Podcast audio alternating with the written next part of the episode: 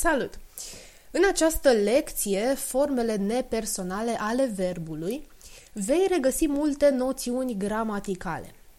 Nu e important să le reții ca atare, ci să le înțelegi pentru a putea folosi verbele nepersonale din limba engleză.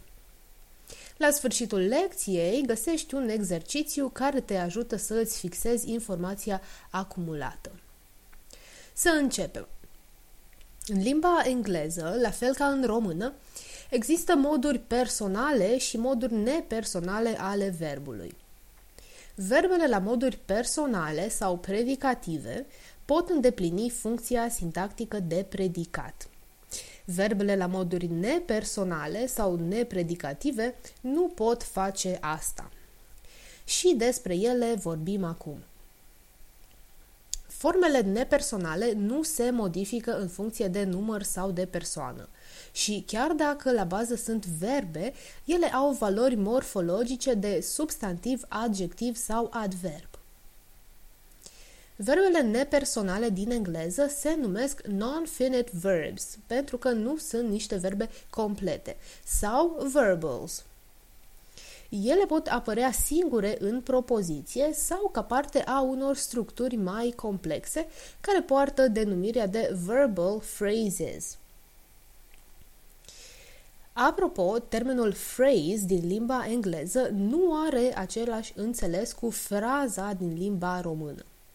Fraza din română conține mai multe propoziții, pe când phrase-ul din engleză este mai mic decât o propoziție. E un grup de cuvinte care funcționează împreună, care formează o unitate.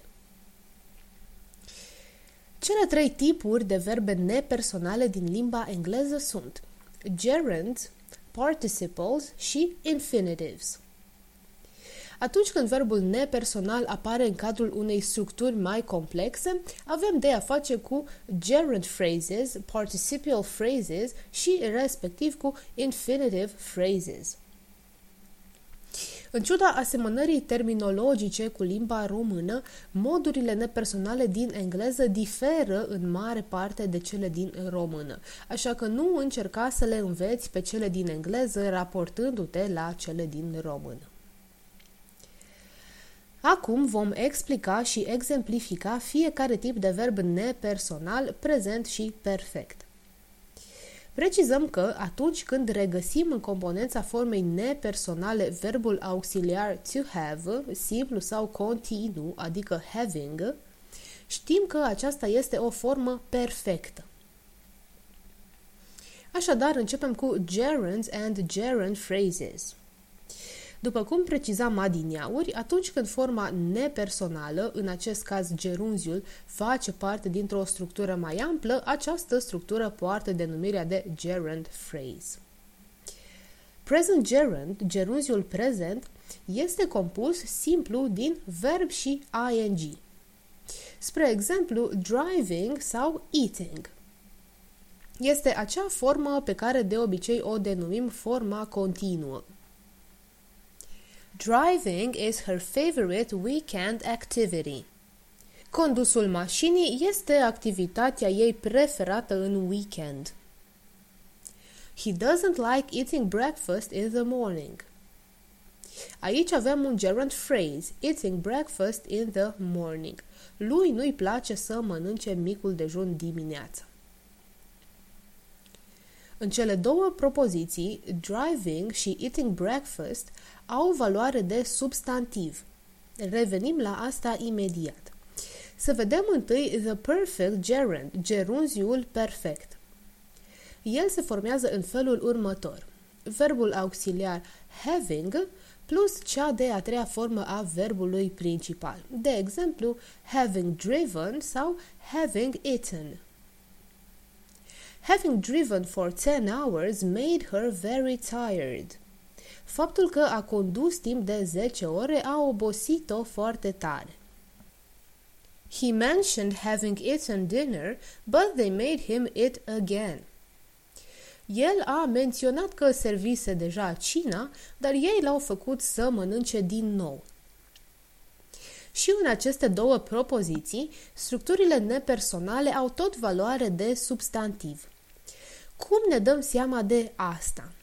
Înlocuim gerunziul sau structura care îl conține cu pronumele personal it.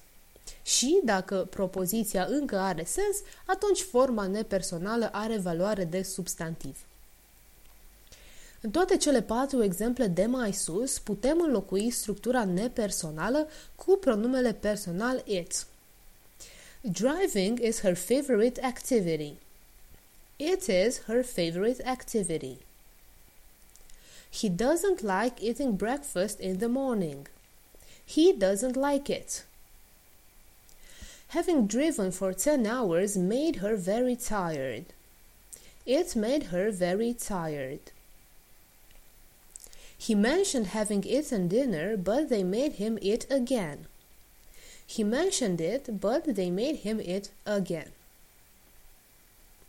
De ce e important să ne dăm seama dacă valoarea este substantivală? Pentru că gerunziul prezent și perfect este identic ca formă cu participiul prezent și perfect. Trecem la punctul 2, participles and participial phrases, și observăm că participiul prezent, the present participle, este tot verb plus ing, driving sau eating. Iar participiul perfect, the perfect participle, este tot having plus cea de a treia formă a verbului principal, having driven sau having eaten. Să citim exemplele pentru a ne da seama cu ce diferă participiul de gerunziu. Carrie woke up early to contemplate the rising sun. The puppy came running towards me. Cele două verbe nepersonale nu au valoare de substantiv, ci de adjectiv, the rising sun, soarele răsărind, respectiv de adverb, came running, cum a venit running. The present participle poate și să contribuie la formarea altor structuri, cum ar fi timpurile verbale present continuous și past continuous. The sun is rising. The dog was running. Punctăm deci că gerunziul are valoare morfologică de substantiv, iar participiul nu. Din acest motiv, perfect participle de la punctul 2b este foarte ușor de identificat, chiar dacă are aceeași formă cu perfect gerund. Perfect participle apare în propoziții de tipul having driven all day, she stopped for a coffee. Conducând toată ziua sau după ce a condus toată ziua sau deoarece a condus toată ziua, ea s-a oprit la o cafea. Michael, having eaten lunch, returned to work. Michael, după ce a mâncat prânzul, s-a întors la treabă. Dacă încerci să înlocuiești structurile nepersonale cu pronumele personal it, vei vedea că propozițiile nu mai au niciun sens.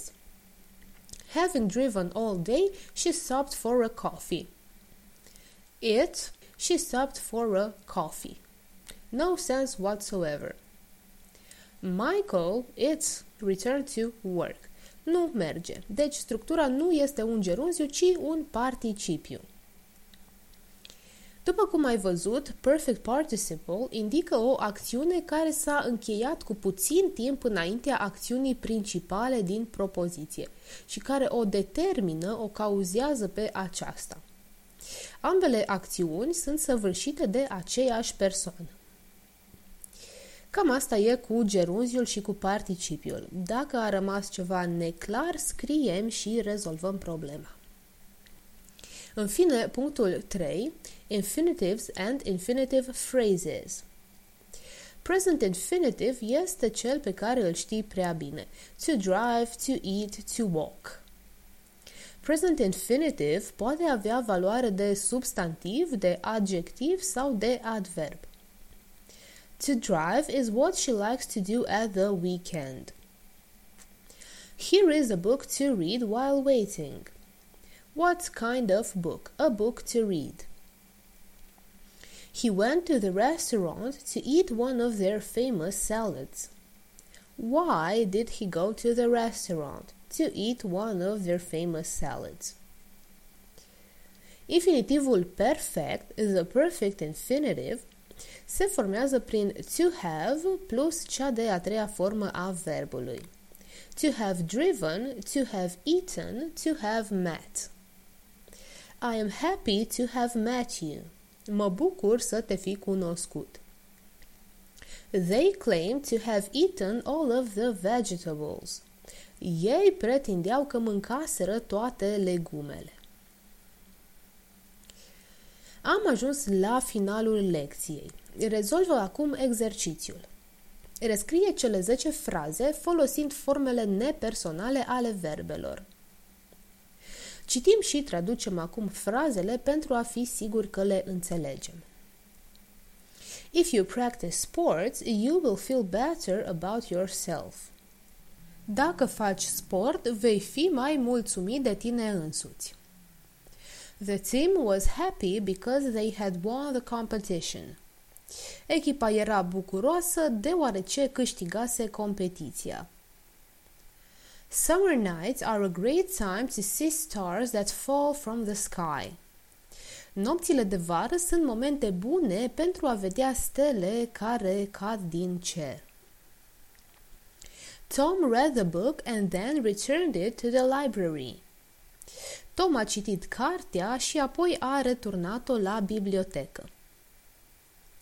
The postman went home early because he had delivered all of the letters. Poștașul a mers acasă de vreme pentru că livrase toate scrisorile. I had seen the movie three times, so I knew everything about it. Văzusem filmul de trei ori, așa că știam totul despre el. Sandra bought a new pair of shoes and she went out to show them off. Sandra și-a cumpărat o nouă pereche de pantofi și a ieșit în oraș pentru a se mândri cu ei. Charlie hasn't written with pen and paper in a long time, so his handwriting is unintelligible. Charlie nu a mai scris cu stilou și hârtie de multă vreme, așa că scrisul lui de mână este neinteligibil. Jason moved there because of the reputed law school. Jason s-a mutat acolo datorită școlii reputate de drept. We found a nice and cozy hostel, so we are very glad. Am găsit un han drăguț și primitor, așa că suntem foarte bucuroși. Folosește modurile nepersonale indicate înainte de fiecare dintre fraze pentru a le rescrie și adaugă răspunsurile tale în secțiunea de comentarii pentru verificare. Spor la treabă!